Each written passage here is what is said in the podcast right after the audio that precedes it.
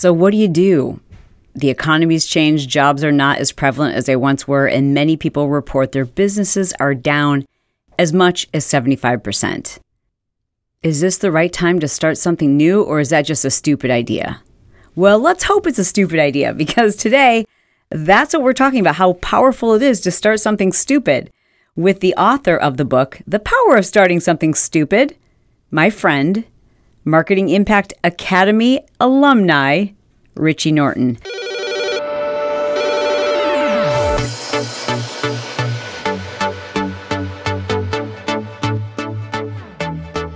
Now, Richie is one of the coolest dudes. I, I have to describe him for you because I don't know. When I listen to a podcast, I'm always like, what does this person look like?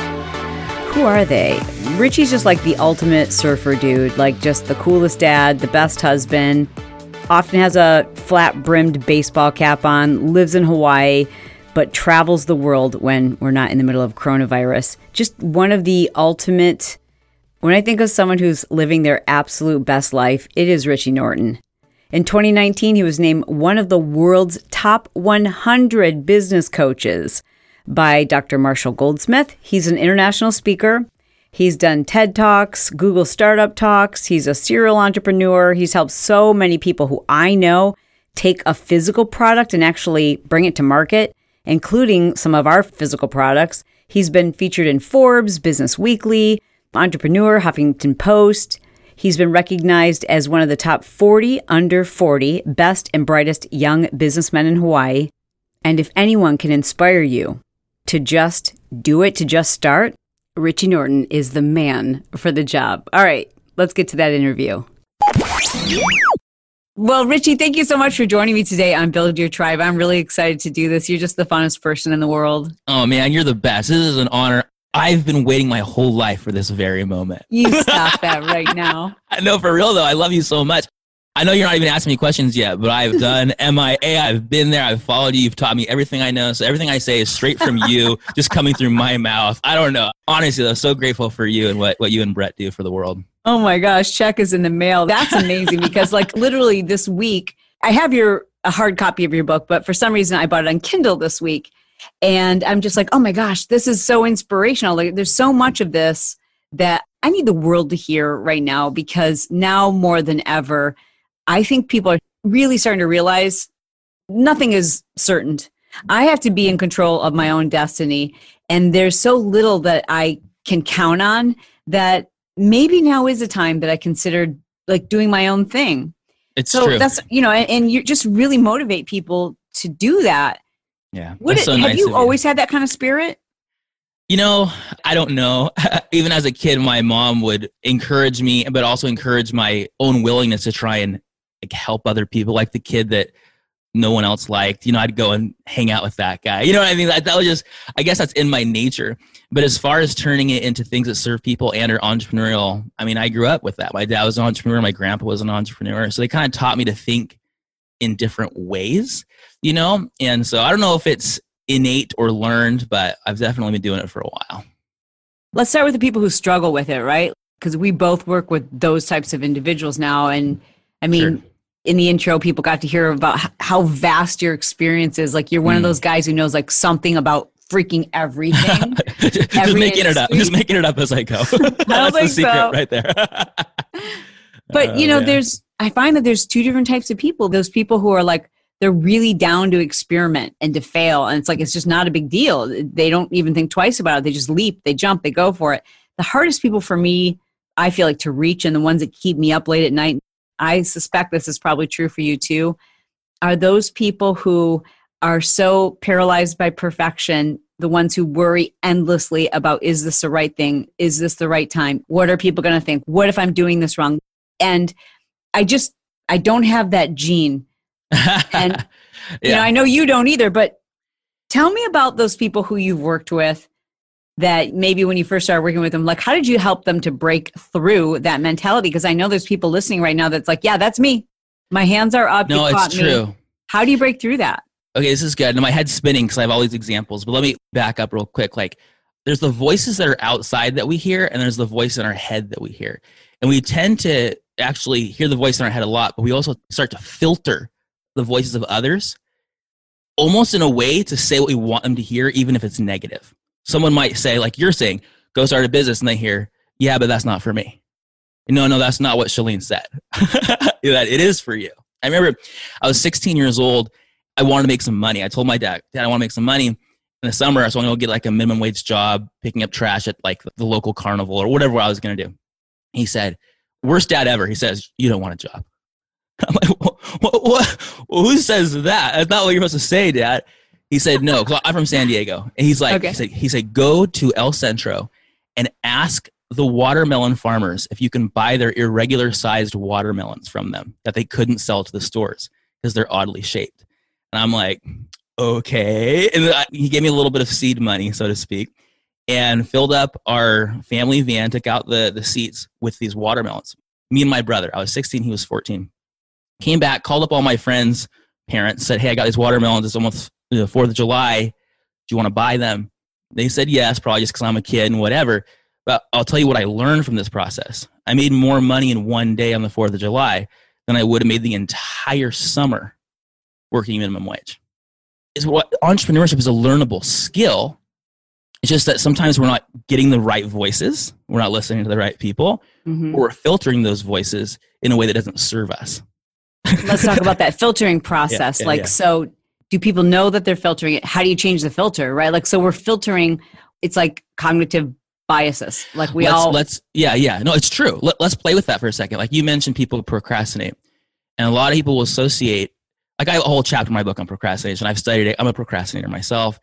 And people associate procrastination with laziness when in reality the trait most associated you can google this stuff if people don't believe me the trait most associated with procrastination is immediacy and you have to always do something right now.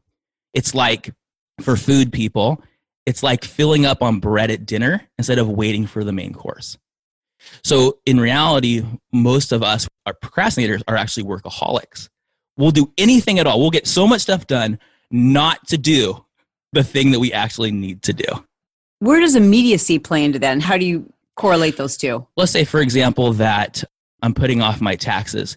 So instead of sitting down and going and doing the hard work it takes to kind of look at the numbers, I'll go do the dishes. I'm working, I'm getting a ton done, but I'm not doing the activity that gets the result that I actually need. So, in other words, people who procrastinate oftentimes are they're doing something that gives them immediate gratification. Maybe that gratification is the sense of like, well, I'm doing something, therefore I'm productive, and therefore I feel good about myself. And if I yeah. start that big project, it might be harder than I think it is, and that doesn't sound good. And so I'm going to follow my intuition and do this thing like that's going to give me immediate gratification. Yes. It's kind of like when you say, oh, you're really busy, and at the end of the day, you got nothing done. It's like, well, you were busy on the wrong things, right? Yeah, totally. So, so then, then how do you? We'll just fast forward. How do you solve procrastination? Well, there's a million different ways. It's a lot of it psychological. There's a lot of ways to do it, but at the end of the day, you need a deadline. Like if you ever watched any Rocky movie, every Rocky movie is them just kind of fumbling around until like the month or two before they actually have to have the fight. Then they get down to business. yeah. And, you know, considering the moment that we are experiencing in time, which is it's just so remarkable. Like i will never forget the day that I got to interview Richie, and we were in the middle of this crazy pandemic, yeah. and we talked about the fact that he's in Hawaii and they're arresting tourists who are not yes. self quarantining. Like this is just a yes. crazy time where we just it's wild. nothing that's certain anymore. And because of that, I think people are really waking up and realizing, like, yeah, nothing is certain, including my job, including the one business that I have. Like, the one thing you and I really connect on is like we have all these other streams of income, which PS we didn't start at once. But for a lot of people, it's time to, you know, start a second stream of income or like let's go let's start yeah, your own business it's true. It's almost like there's a lot of wake up calls and then some wake up calls are bigger than others you know? And like this is a huge wake up call. Like the whole world i felt was like sleeping. And so when you awake a sleeping giant it's going to get grumpy you know? Things are going to happen. The world's going to spin your head differently but for people like me and you and those who are listening to this i would ask a different question i'd say like if you don't do something to change something right now what's your life going to look like in 10 years and then a lot of people too, we think like this. We think 10 years from now, I have this goal, but 10 years is so far out. so many things change until we're there. They don't always happen the way we thought they would. A global pandemic happens. You lose all the money in your 401k. Your spouse passes away, right? Like my son, we can talk about my son passed away. Like you have these wake up calls. But what's weird is we make goals. Let me back up one second. Think about who you were or who I was or who whoever's listening was 10 years ago.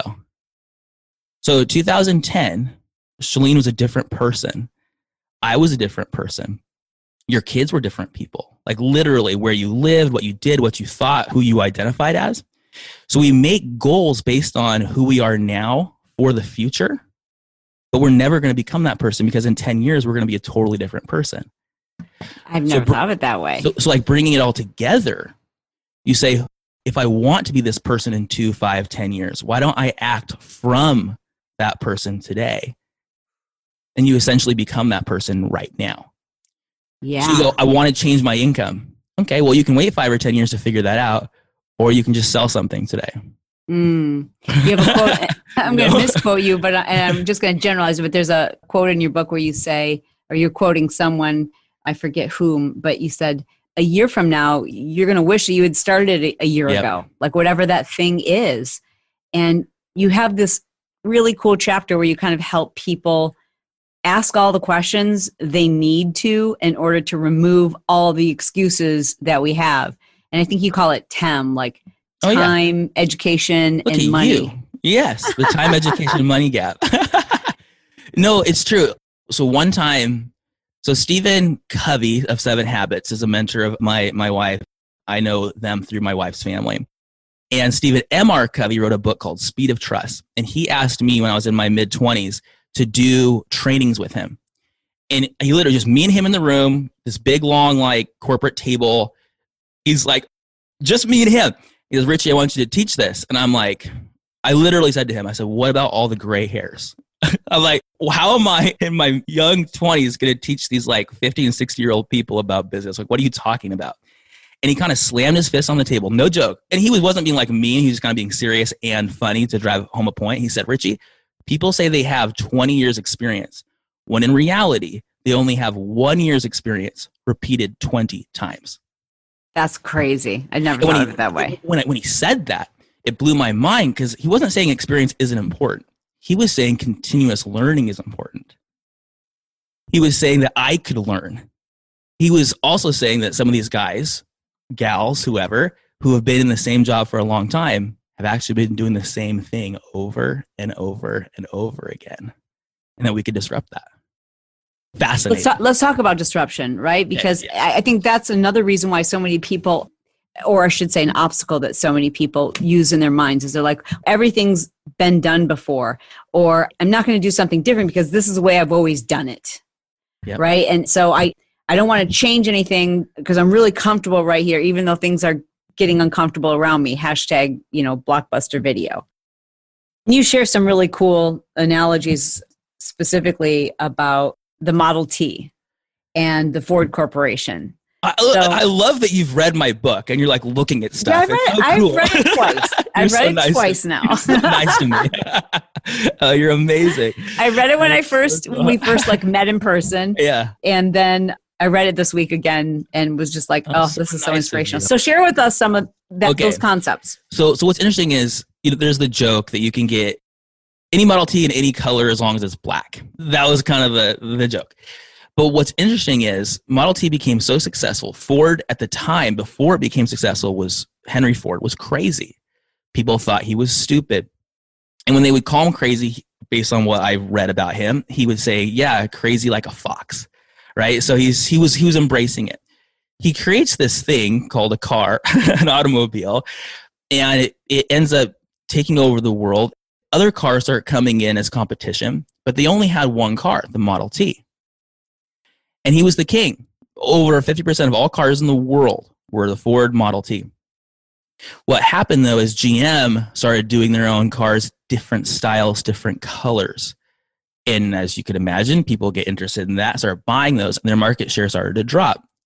Well, I guess at some point, Henry went on a vacation or something and came back, and his staff had made him a new car, a new model.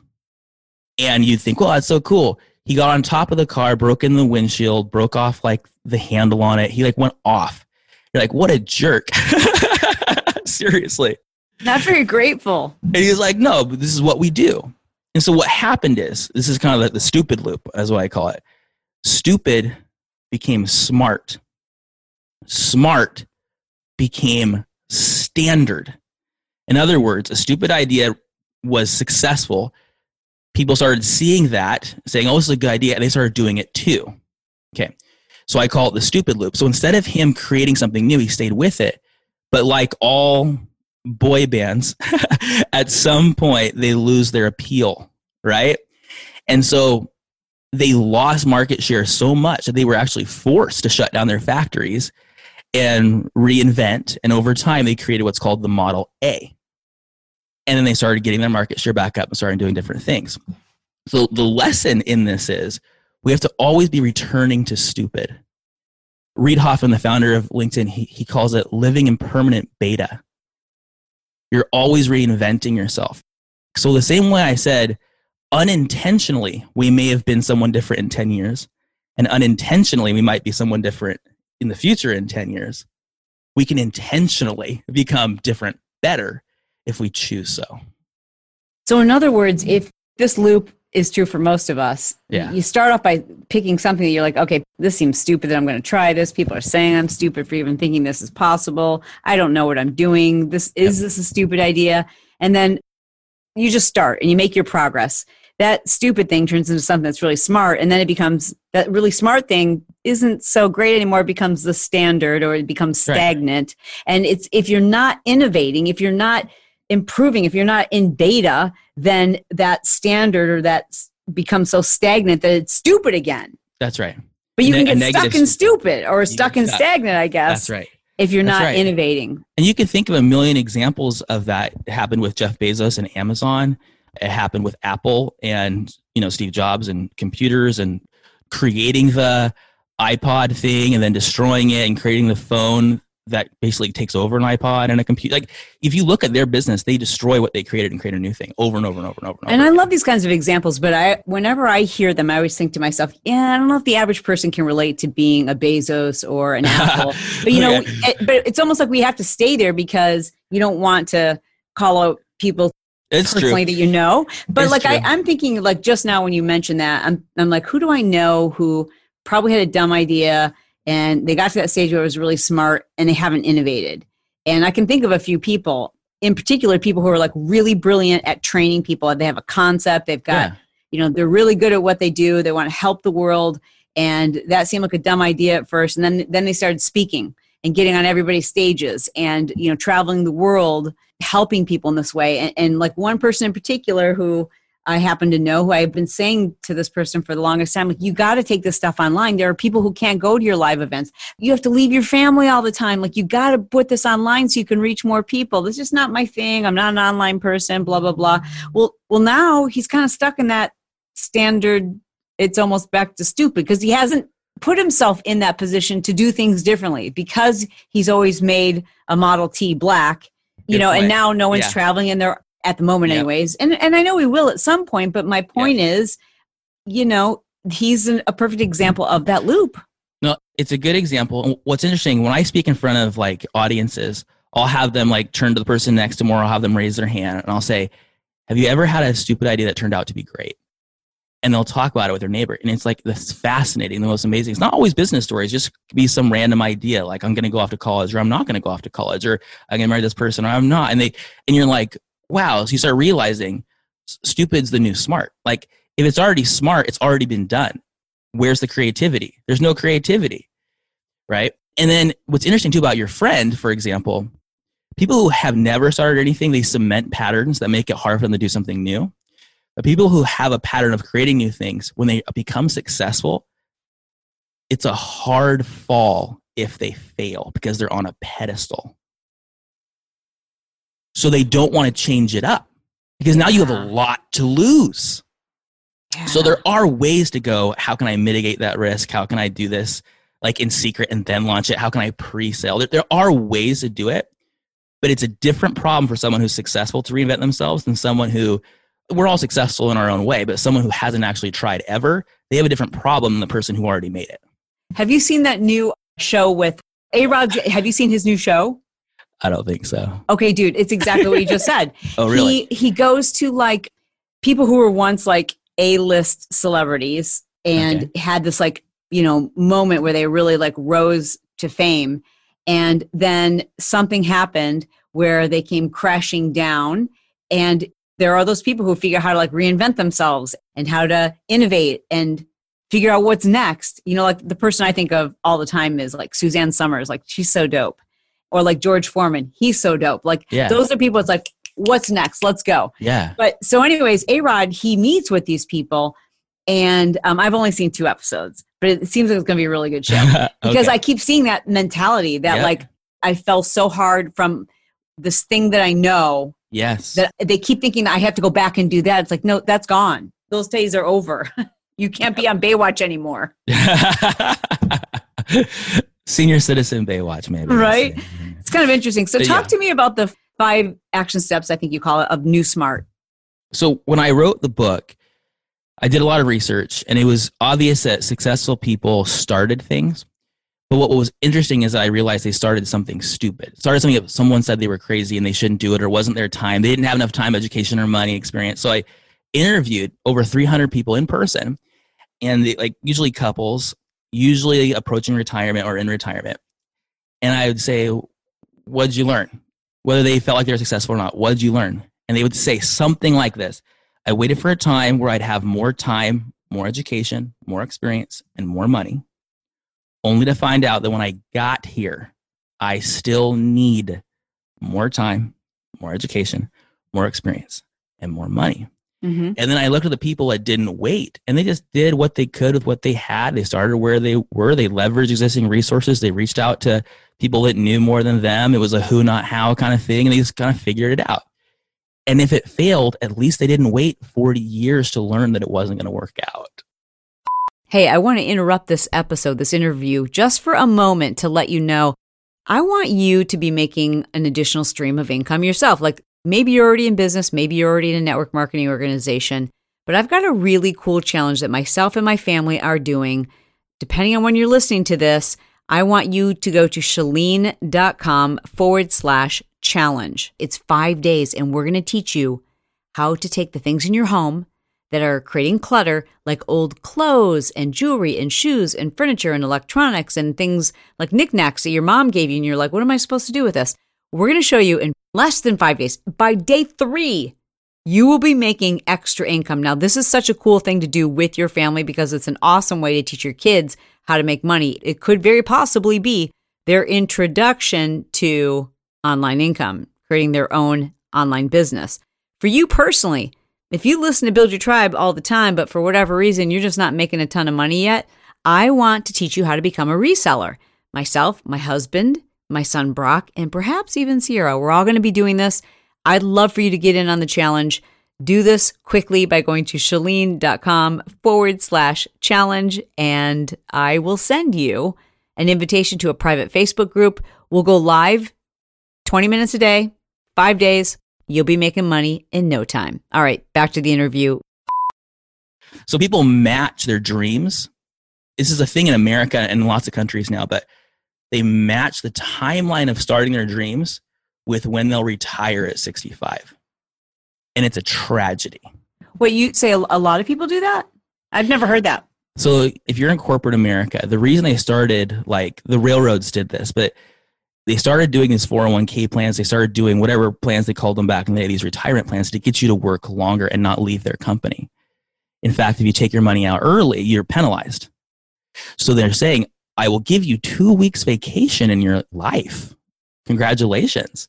Well, I give you this tax deferred retirement so that by the time you finally retire, you can finally live and do everything that you've always wanted to do. And it doesn't happen that way for most people. The 401k tanks, 2008 happens, 2020 happens, someone passes away, they're unhealthy.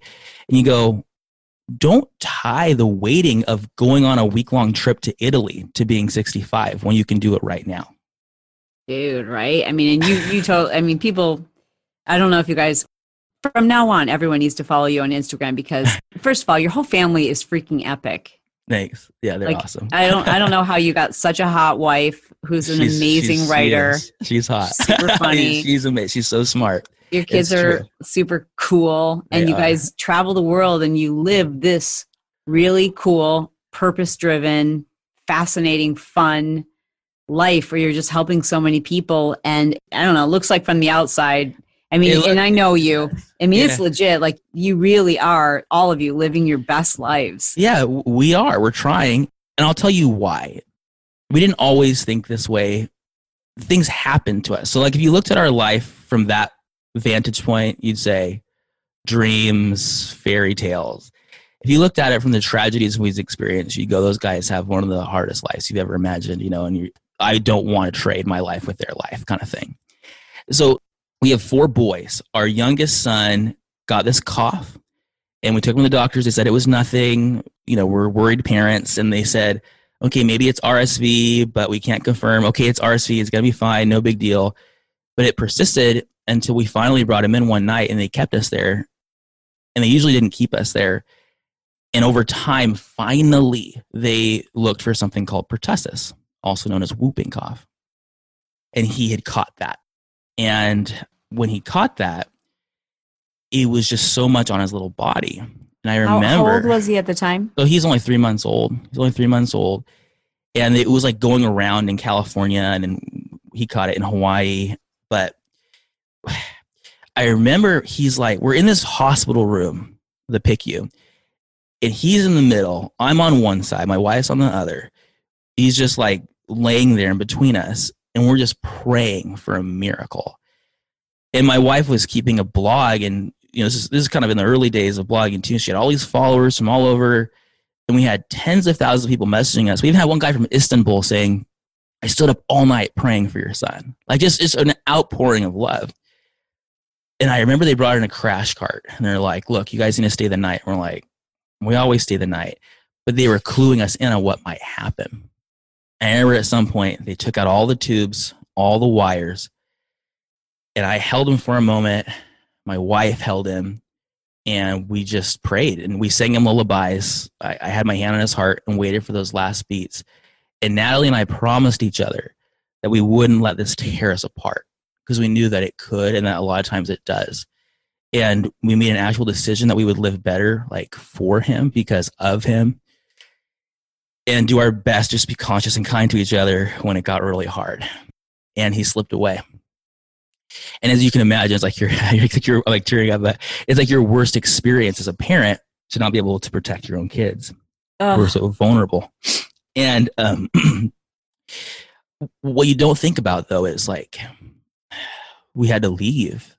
Uh, What is like Natalie told me this later too. She's like, I didn't know what to do because she's holding the baby. Will you leave your child there? ugh. uh, she told me looking back, she said she felt like there was this other Natalie that kind of came out and carried her to be able to have the strength, a strength that she didn't know, to be able to hand the baby to a nurse who came in like a sweet angel. and she rocked him as we left the building empty handed. Oh my god. And so what happens is like this experience is tragic, and a lot of people listening to this have had their own tragedies.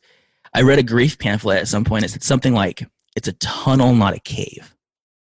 It's a tunnel, not a cave." And a lot of times, when tragedies happen, we don't see the tunnel; we just see the cave, or we stop walking and we create self-imposed caves.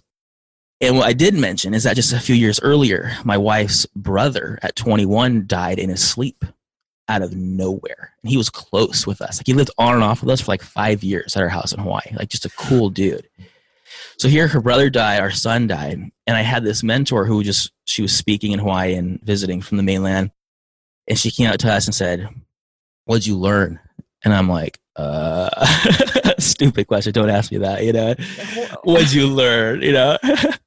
and my wife's like, that ask me in a year things. you know and she was well intentioned and i thought about it though and I write about it in the book. And I, what I learned is what I call so my, my brother in law's name was Gavin, and my son's name was also Gavin, named after him. Yeah. They're both buried here in Hawaii, snuggled Ugh. up with each other. We visit them all the time. I can't believe that. Uh, it's weird when the graveyard becomes like your playground with your kids. Like you're just there a lot. You know, it's it's bizarre. But I learned what I call Gavin's law, which is live to start, start to live. So when you live those ideas that are pressing on your mind, even stupid ones, you really will start living. So many people don't know what to do, but they do have an idea pressing on their mind. They're just pushing it away because they label it as fear or stupid Mm. or I can't or I don't have enough. So when, when you going back to your, your original question on START, it's an acronym I created for serve, think, ask, receive, and trust. And this is a process that so many greats from like the most famous people you can read about, to people like you, to like just the everyday person, they use this pattern and just magic happens. When I attach it to live to start, I think live to serve, live to think, live to ask, live to receive, live to trust. Mm. So when you serve others intentionally for free, your freemium concept, when you thank them for the opportunity to give them this gift and serve them, you earn the right to ask. You're not just asking out of nowhere like some mooch, which you don't want to be. You're asking out of respect. And then you receive. And then I know you guys are football people. Like imagine if the quarterback throws the ball and the receiver swats the ball out of the air or just puts his knee down. The crowd would be like, "What's wrong with you?" The team would be like, "We all worked for you to like score. What are you doing?" when people throw stuff to us, gifts receives when you share your content and we don't do anything with it, it's like a gift we never opened. Like we're literally swatting it out of the air. The best gift you can give to the giver is to score the touchdown, run it out to the end zone. So you receive it with the intent to win because it's a double win. And then you trust that process. That's really powerful. It's good. You made me blow Oh snot my bubbles. That story is just like I have many follow up questions, but I can't ask them because I'll break down. I Oh, don't know how you get past that kind of tragedy, but you do. Well, let me tell you though, when Natalie and I got married, though, our, our goal was to be able to be there for our kids, take them to school, pick them up, coach their baseball team without having to ask a boss to tell us if we can or not. you know, be able to show up for their events. That was our dream. And we're doing it.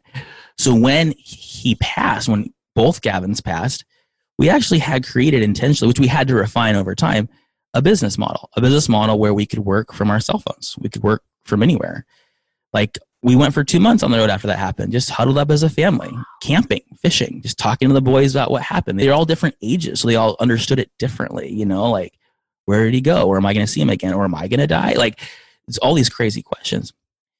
The thing is that like, and I'll just go through this quickly, but like, it's so important to start those ideas that are pressing on your mind, not just because of like, I don't know, it's an idea and it can make you money, but because like, so you can live a life without regret and so you can teach those around you how to do it. So you can stop the cycle of i don't know not living dreams whatever that is right? And it gave us the capacity to, to use our time differently. So now when i start businesses i fast forward and i go i can start a business that will take up my time. But if i have a child that's say 13 years old if it takes me five years to have it break even make money work out well, I just lost their entire teenage years and they're gone. Like they're out of the house. So now I teach people how to create businesses that create time, not take time. Mm. Yes. And that's the thing. You know, you write in your book, money's easy, Yeah. time is hard. Time is hard. You can get your money back. You can make your money back. You can make all kinds of money back and then some, but you're never going to get that time back. it's true. Well, so for like for, for listeners, I'm hoping I know we're, we can get into some like really tactical stuff too, but like I'm hoping like you're going even in the midst of a global epidemic and economic like disaster, there's opportunities everywhere. And it's not about waiting more. It's like you waited till now. Are you literally going to keep waiting to see what happens? Like you can do something about it. And let me share with you a That's couple more things, and then maybe we'll get some tactics. But I don't know if you know this. We met this family, and it was a mom and, and three kids, and she needed us to watch their, her kids overnight. We had just met her at church, and we're like, cool. And they were like, very cute, Cuban, Dominican, grew up wherever, amazing family. The mom doesn't come back. We have them for a week. She texts here and there. We don't know what's going on in their life. But CPS shows up at our house and they're going to take the kids away. And we're like, what are you going to do with them? And they said, well, there's three of them. It was a seven year old girl and one year old twins, a boy and girl twin. And they said, there's nowhere for them to stay. So we're gonna, they're to stay in our office and then we're to split them up because nobody wants three kids. And we said, well, we'll take them. And they said, well, you're not foster parents because you haven't done all the things you have to do to become one. Said, okay, well, what can we do? And they said, well, because they're already in your care, we can call it kinship placement. So we ended up fostering these kids for two years while their mom figured out her life and eventually got them back, which was wonderful for her, but also a very scary tragedy thing for us. And we were hoping to adopt them, you know, and it didn't work out. But we went from four kids to three kids to six kids. So we have people ask me how many kids I have. I'm like, I don't know. Do I have seven or do I have three? Like, I don't know. right. After we lost them again, we were going to try and figure out what we're going to do. And on our way to the airport, we were going to fly to New York and we were going to just drive across the country. That's what our plan was. And we were going to make money on the road while we worked from our cell phones. Just doing some of the things that we'll talk about here in a second. On the way to the airport, Natalie has a stroke, we find out later. She couldn't talk. She lost her memory. She couldn't remember what was going on. She couldn't speak. Do you think it was stress induced? It could have been stress induced. They didn't show anything on the brain scans, and eventually she was she was like they let us out. And I said, Natalie, we're gonna go home. We're gonna relax. We're just gonna you can just sleep, do whatever. And she's like, There's no way I'm not getting on that airplane. If I lay down, I'm not getting back up. She's so brave.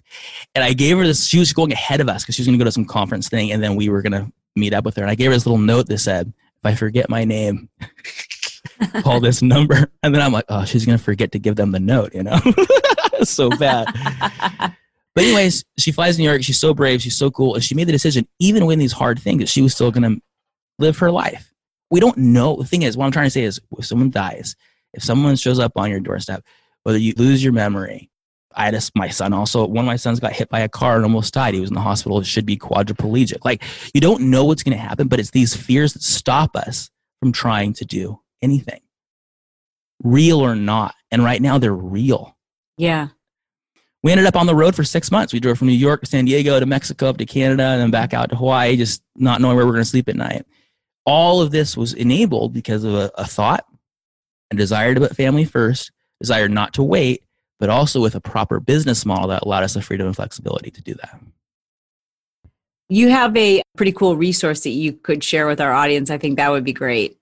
So if you go to richienorton.com, it'll just pop up or richienorton.com slash seven six day challenge. Just kind of takes you by the hand, step by step, day by day, how to come up with an idea, how to turn that idea into a project, how to turn that project into a deadline, and how to actually make it happen around your highest like values and goals. But yeah, it's free. Grab it.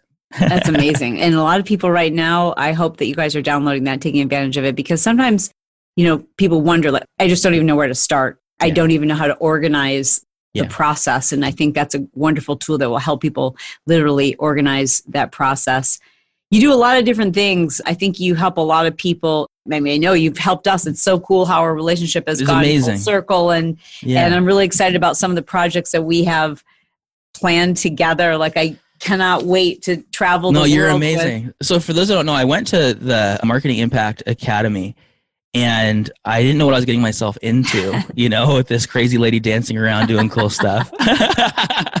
but I had just written the book and I didn't really know how to like market it or what to do next.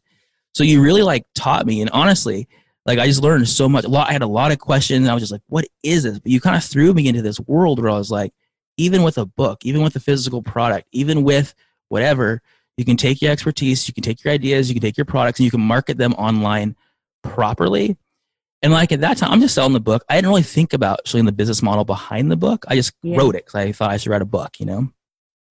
But over time, I have generated millions of dollars to through my companies and millions and millions of dollars through other people's companies, been helping them execute and create products using the ideas from your marketing system. I know this isn't about this, but like if anybody's listening to this, whatever whatever she sells, you buy it because it's. it's well, I as the as the R and smart, I'm gonna, I'm going to receive that. Uh-huh. Thank you. Yeah. It really means yeah. the world to me. It does, and I just love that all the things you do, kind of like all of it ties to helping other people like live their dream and create these really cool things. You know, we could do a whole nother podcast so we'll have to make it brief because we're running out on our time limit but i think it's one of the coolest things that you do is you really help people innovate and i wanted to ask you what is the difference between innovation and an invention Okay, that's a good question. And a lot of people like use the term the same. An invention could just simply be something that you literally invent. It's like your new creation, it's your widget, it's your new idea.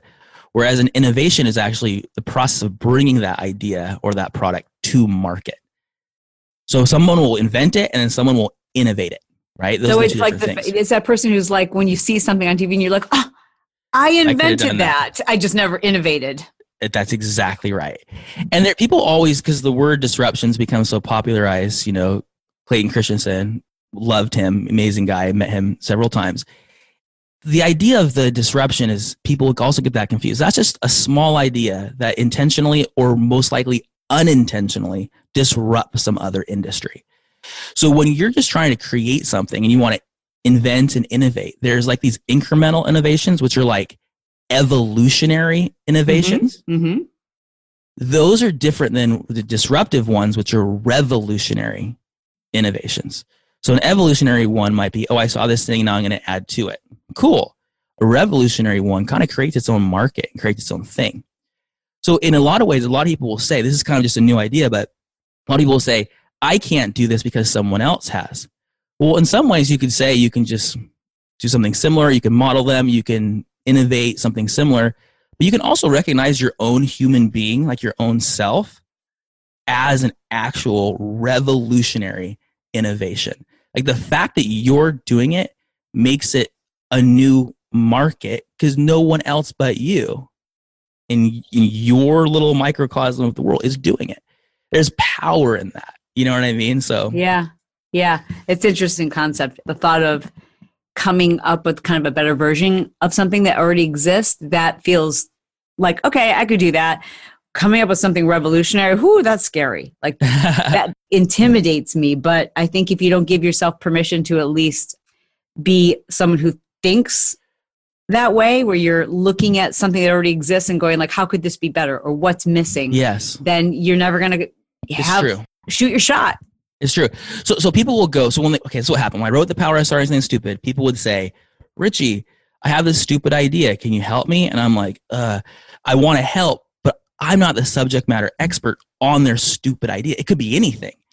And I also realized real quick, if they said they wanted to make money, they could make the money and they'd still not have the time or the real dream they want. People would say they want a stupid idea, but they wouldn't say so that they could actually do XYZ. For mm-hmm. example, someone will say, I want to start this business, but what they really want is freedom of time and location so they can travel with their family around the world. So if you start a business that, that actually takes up your time, you're going to start one that doesn't give you the freedom to travel with your family, so you didn't get what you want. That's right. In psychology, is, my next book to be about this, but psychology, it's called final cause. What comes after the success? The success after the success. So now when someone says, Hey, I want this, I go, That's cool, that's cool, we can do that but what do you really want? Oh, I want to be able to do this. So then we can center the goal and build systems around it that support it instead of doing the weird goal setting thing where you trickle up and then go, ooh, I finally get it, which never happens. Yeah, you're speaking my language. You're speaking my language. I, and so I, good. you know, it's like success 2.0, you know, figuring out like what it was I yes. wanted and the things that I thought meant success and the goal setting that I mastered to achieve those things and then getting there and then realizing oh these are all the things that i wanted but i don't feel yeah. what i wanted to feel because i never factored in that's what right. i wanted to feel into my goals and so I, now I that's what you know that's no, the whole push goal concept it, is like i start now with like yes. what's the feeling i want yes and those journals are amazing they're Thank so you. good thank you for all they're your so help good. there no so no they're awesome. amazing but I mean, that's it. Like someone says, Richie, I haven't made money in a year. I have this idea. And the first thing I'll say is, when's the last time you asked somebody for their credit card? And their face drops. You're like, if you're not asking people to buy it from you, you actually never worked a day in your life. You were preparing to work. If work means yeah. making money, you have to do money making activities. You know, Richie, what do I sell? Ask the people what they want and give it to them do a survey. Yeah, I literally stop making it's, stuff up, man. I just it's so much easier now. You don't need you don't need to get a focus group. Like literally, if you've got ten followers, you've got people who will say, hey, yeah, this is actually what we want, and this is how much we would be willing to pay for it, and this is what you should probably call it. Like they'll do all the market Yeah. research for you. Well, Richie, this has been as I knew it would be. Just super inspirational. I'm pumped up. I'm inspired, and I know our audience is too. So I hope that everyone will grab that free download 76 day challenge. You can get that again. We go to richienorton.com. Yep. Yep. I'm going to put all of, if you Cool. don't mind, if I have permission, I'd like to put your wife's IG in our show notes too, because she's, just such worth a follow, She's man. Incredible. Yeah. you guys yeah. are great people. Thank, Thank you. you. so much for being here today. Oh, this has been a a great honor. Thanks so much for uh, doing this. Seriously. And everybody listening, she's amazing. You know it, but seriously, she's amazing. So, oh, awesome. Love you. Mean it. Love you too. Thank you. Thank you so much. All right, we'll see you. Bye bye.